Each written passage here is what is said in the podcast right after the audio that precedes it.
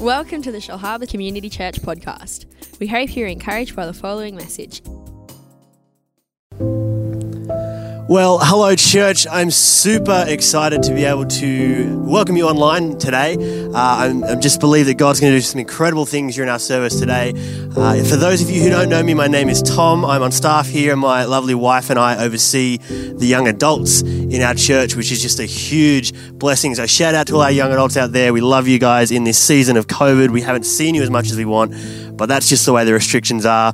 Uh, speaking of COVID, I heard the other day someone use the phrase COVID as an adjective, as a describing word. Uh, we were talking and were, I was like, hey, did you get a haircut? And they were like, yeah, my hair was getting a bit COVID. And I thought that was interesting. So Carly, my wife, and I have decided we're going to bring that back in. Bring that back in. It's not even in yet, but we're going to bring it in as a new term and a new description. So those of you looking at me, no, my hair is not COVID. This is the way I want it to be, but that's okay. I've got more hair than Shane.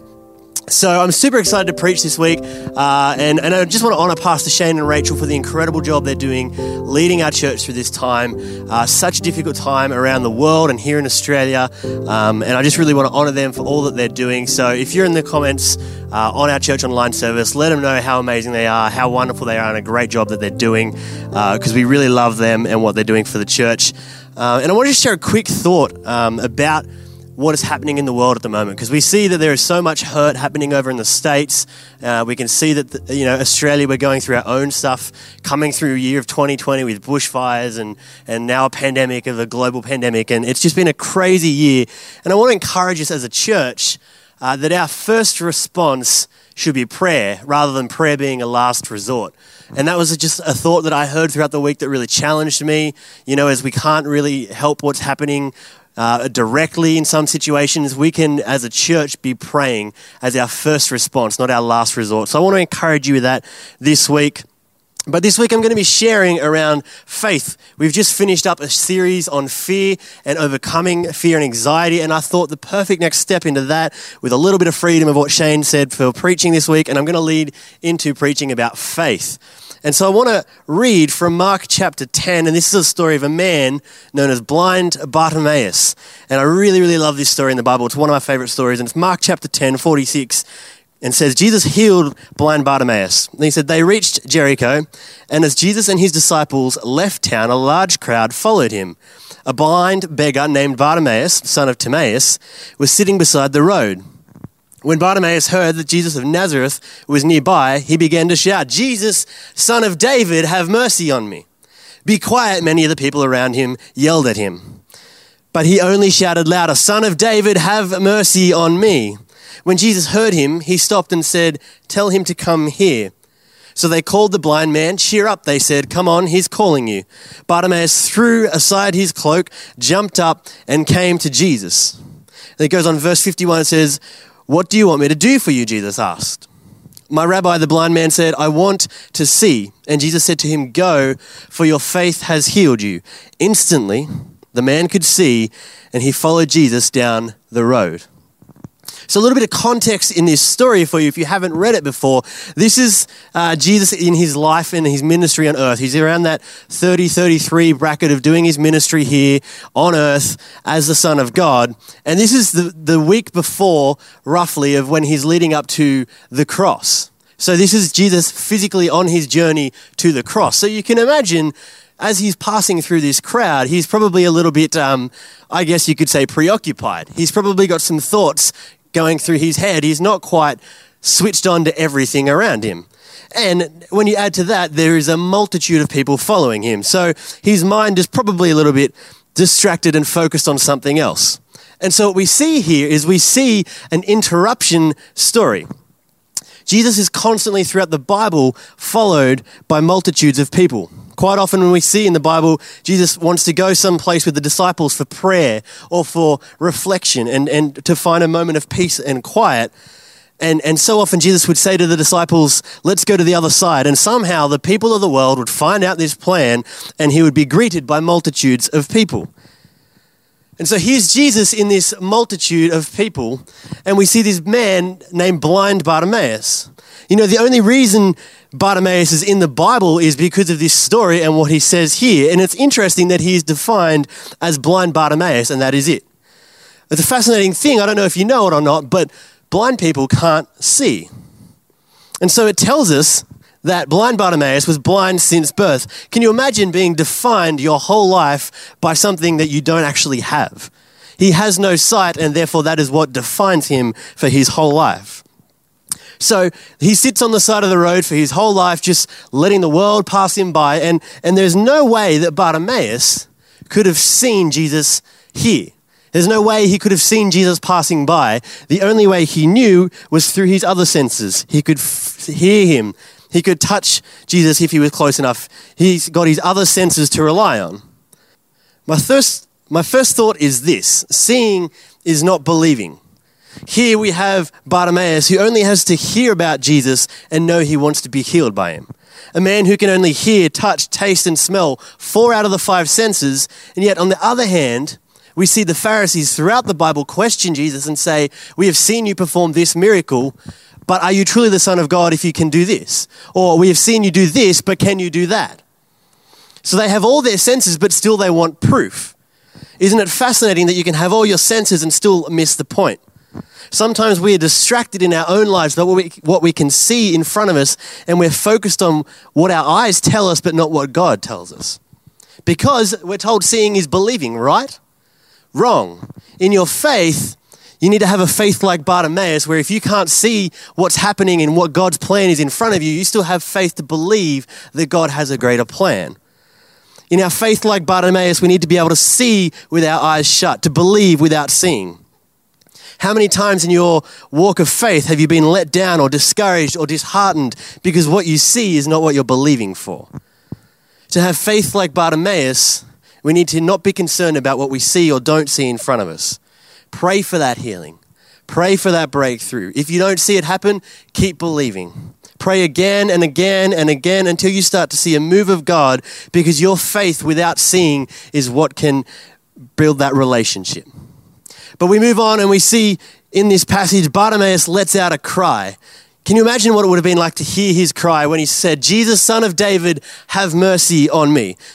Think about it this way, right? If we've probably been to the shops by now and, and post COVID and it's a little bit crazy. It's probably a little too busy for my liking at the shops. But when you're surrounded by a multitude of people, sometimes it's a little hard to hear what's going on around you.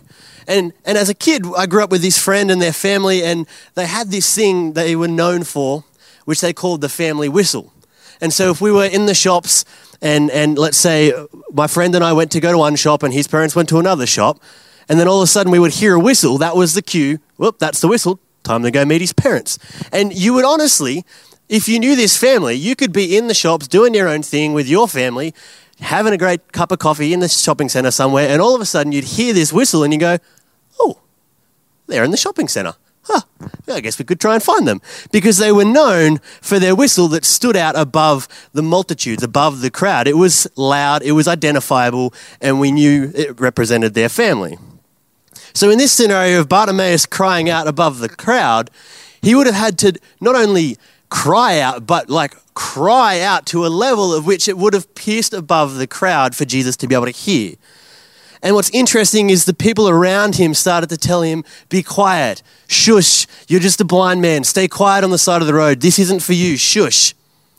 And I want to ask us today, what voices do you listen to in your life? How many times in our life have we cried out to God for something and the voices around us or the people in our lives have just said to us, Be quiet, that's not what's happening. Be quiet, God's not going to answer that prayer, or God's not going to do that, or can God really do that for you? I know sometimes in my life I've felt the same. You know, we, as humans, we don't like to be in a way or be a disruption to other people. And it's fascinating because he's never seen Jesus, but he knew who he was and he knew what he could do. Bartimaeus had never seen Jesus, but he knew who he was and what he could do. And if Bartimaeus had listened to those people around him that said, Be quiet, you would never even hear this story in the Bible. It would have been a passing moment of Jesus passing through the crowd. But Bartimaeus had other concerns in his life, and he wasn't worried about what the crowd were trying to tell him. How many times have you in your life held back or kept quiet because of what the people around you are speaking into your life? And I want to encourage you today that when you're seeking Jesus and you're crying out to Him, and people tell you to be quiet, to cry out even louder until Jesus hears. Because we look at this next bit in verse 49, it says, When Jesus heard him, he stopped. Do you know how many times Jesus was stopped in the Bible passing through? Jesus was quite often on his way to his next point of ministry with the disciples, or he was quite often traveling and passing through. And time after time, we see Jesus is stopped for a miracle or for something for the kingdom of God. So I want to challenge us with this today is don't be afraid to stop Jesus. Jesus is on his way to the cross, and I don't mean that he's just thinking about it and he knows about it in the future. He's literally on his journey to the cross. He is traveling to where he will soon be crucified for our sins. So he's got these things on, his laser focused tunnel vision on the cross. He's prepared and ready, and somehow this man crying out on the side of the road changes everything for him. That one person changed everything by crying out to Jesus. How often do we write off our own needs, our own prayers, and we think, oh, God's just busy dealing with coronavirus, or God's busy dealing with world hunger, or God's fixing this, or God's fixing that. He doesn't have time for my insignificant little thing. Jesus is literally on the way to save humanity, and he stops for one man. Why? Because God is a merciful God. He listens, he hears the cry of his people. In Isaiah 30, verse 18, it says, Yet the Lord longs to be gracious to you, therefore he will rise up to show you compassion. For the Lord is a God of justice. Blessed are all who wait for him. Bartimaeus was waiting for his time. He was waiting for maybe the day that Jesus would pass by, maybe the day that he wouldn't, and he took his opportunity. He wasn't afraid to stop Jesus in his tracks. God is a God of compassion and mercy, and we worry about bothering Him, and we sometimes don't even ask God because we think He's too focused. Philippians 4, uh, sorry, Philippians says, make your request known to God. I want to challenge you today don't be afraid to stop God. Don't be afraid to stop Jesus and ask your request. But check this out. We, we see in verse 49, when Jesus heard him, it says, Jesus heard him, he stopped and said, Tell him to come here. So they called the blind man. Cheer up, they said. Come on, he's calling you. Isn't it funny that the people who were telling Bartimaeus to be quiet are now the people that are saying, Hey, God's calling you. Come on, get on up there. This is your chance. This is your moment. It's that awkward retraction interaction, you know, when you go to a concert and you're like, hey, that's my seat. And someone's like, that's not your seat. That's my seat. It's clearly my seat. And then they check their ticket and they're like, mine's the one next to you. Yep, that's your seat. Have a lovely, have a lovely concert. Enjoy it. I was just warming it up for you. It's a bit of an awkward encounter, and they say to him, "Cheer up, come on, he's calling you." And then Bartimaeus threw aside his coat. He jumped up and he came to Jesus. Didn't just say that he stood up, didn't say he took his time. He threw aside his coat. He jumped up and he came to Jesus.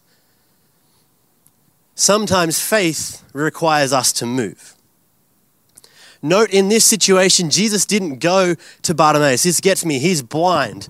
If you ask a blind guy to find you, it's probably going to be a little bit difficult. And it's not like Jesus was one man in a field standing out in the open saying, Bartimaeus, run to me. Here I am. He was in a crowd and a multitude of people. So he's basically saying, Hey, buddy, in the middle of this maze of all these people, of this confusion and chaos, is the cure for your blindness. Good luck. Come and find it. But we know that that's not who Jesus is. We know that he's not the jerk like that. Why is this a big deal? I believe did this, Jesus did this not because he's a jerk, but because he wanted to see how much Bartimaeus' faith would move him. He wanted to see how desperately Bartimaeus really wanted this and how he moved to find his way to Jesus. There are times in our walk with God that Jesus comes directly to us, but sometimes he asks for a little stirring of faith that we would come to him. We would press in to him. And I'm going to propose to you right now that if Jesus isn't moving in your life, if you're seeking him and you feel like he hasn't moved closer to you, or you're in a moment where you feel like he's distant, take that step. Not only take that step, but jump up, throw off your cloak, and move towards Jesus in this time. Maybe you need to move yourself closer to God in this season of faith whether it's a spiritual miracle or a physical miracle, sometimes we need to do as the Bible says draw near to Him and He will draw near to you. It's so simple. If Jesus isn't coming to me, maybe I need to move to him. And I love the, the Bible and its humor. And Bartimaeus comes to him and he finds a way through to Jesus. And Jesus says to him, What do you want? I mean, if you've seen a blind person, generally you can tell by the way they interact, the way they look, the way they go about their life that they're blind. So it seems interesting that Jesus says, What do you want? It's kind of like, it's a little obvious, please, I'd like to see. So we have to ask, why did Jesus do such a thing? And how often in our lives, I wonder, do we go to Jesus and go, Hey, you just do what you want. You move in my life. You do whatever you want. You just, you do you, Jesus. I'm going to just sit here and let you do your thing. I want to challenge us that we need to identify what our faith is for. We need to identify what our faith is for. We need to be able to be specific and tell Jesus what we're believing for in our lives, what we're seeking for, what we're so moved and stirred up for. Because if you can't even understand what you're believing for, sometimes how do we expect Jesus to understand what we're believing for? You need to be able to go to Jesus and say, Jesus, I need that because of this. Please. And Jesus comes up with this in verse 51. It says, What do you want me to do for you? Jesus asked. My rabbi, the blind man, said, I want to see. And Jesus said to him, Go, for your faith has healed you. Instantly, the man could see and he followed Jesus down the road. I wonder at what point in that sentence did Bartimaeus' eyes open? Like, that's going to be the best sentence you've probably ever heard or read in our lives. You know, at the beginning of this sentence, Bartimaeus was completely blind for his entire life. Six to eight words later, he can see. That's a pretty killer sentence, if you ask me. And Jesus said to him, Go, for your faith has healed you. Instantly, the man could see, and he followed Jesus down the road. But the last point I want to make is this faith means to go. He's instantly healed, but notice he doesn't stay stationary. This is the guy who spent his entire life on the side of the road. At the start of this story, he's sitting on the road, he's just listening to the world passing by. And in the end of this story, we see him getting up and going down that same road following Jesus. Faith means to go. Always in the Bible, when Jesus heals someone, he says something along the lines of, Your faith has made you well, now go. Or, Your faith has healed you, get up and go. Why is this? Why do we see this time and time again in the Bible? Because I believe that faith isn't meant to be stagnant faith. It isn't meant to be stationary. It isn't meant to be stand still. You're meant to move with your faith. The thing I love about the thought of faith moving, it puts the action into our hand. It puts the movement of God in our lives. When you experience the work of God in your life and God's will is for you, and you don't just stand around and wait on a, God of, a move of God anymore, you get up and move because you are the move of God. You have witnessed healing. You have witnessed an experience, and faith has stirred you so much that you're willing to get up and go and follow Jesus and tell the world. Today, I believe that some people have been praying You've been crying out like Bartimaeus on the side of the road. You've been crying out for a move of God. I believe that today He wants to move not only in your life, but through your life. Maybe it's time to just stop sitting on the side of the road and waiting for a move of God. Maybe it's time in your life that you stand up and you are stirred by your faith, that you stand up and move a little closer to God. Today, you might experience breakthrough in what you've been crying out for. I believe that God has put this word on my heart for so many reasons this week. But the thing about Bartimaeus' cry was it was heard amongst the multitude so much that God was compelled and stopped and shifted the focus. God has heard your cry today. But I also believe that Bartimaeus was released an even louder cry once he'd been healed and once he left that place. It says he got up and he followed Jesus down the road after he was instantly healed.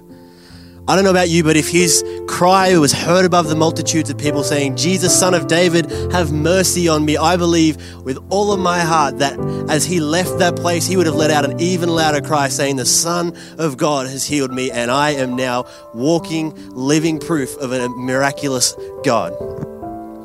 So today, if, if you're experiencing that sitting on the side of the road and you feel like God isn't moving, cry out a little bit deeper today. And I believe that He wants to hear your cry. And not only that, I believe He wants to use you as a move of God in this week, in this season, throughout the rest of this year in your life. So why don't we just pray right now? Lord, we just thank you for the people online watching this service. Lord, we just thank you for the church community of Shellharbour Community Church and the broader nation, people watching from everywhere around Australia. Lord, we just say this week as people cry out to you, as they move closer to you, Lord, that, that you move with them and you, you, you perform these miraculous moments in their life, Lord. And as they are touched by you and experience a move of God, that they, they then become a move of God, Lord. And Lord, for people who don't know you right now, we just want to provide an opportunity for you to come to know Jesus. There's a team of hosts in the chat waiting. They would love to talk to you. They'd love to pray with you. There's an option there to click. But right now, we're just going to pray this prayer in your home, wherever you're seated on the lounge, in the bed. We're just going to pray this prayer for those people today. Lord, forgive me of my sins. I want to walk with you from this day forward. Thank you for your love. Thank you for your mercy. Thank you for your grace. Thank you that you stopped and heard my cry. Jesus, walk with me every day from here. Amen. Amen. Well, it's been an honor to be able to share the word of God with you today. I believe that God's going to do incredible things. I'm excited for the day that we can come back and worship as a church here together in person. But have a blessed week, and we'll see you back for church next Sunday.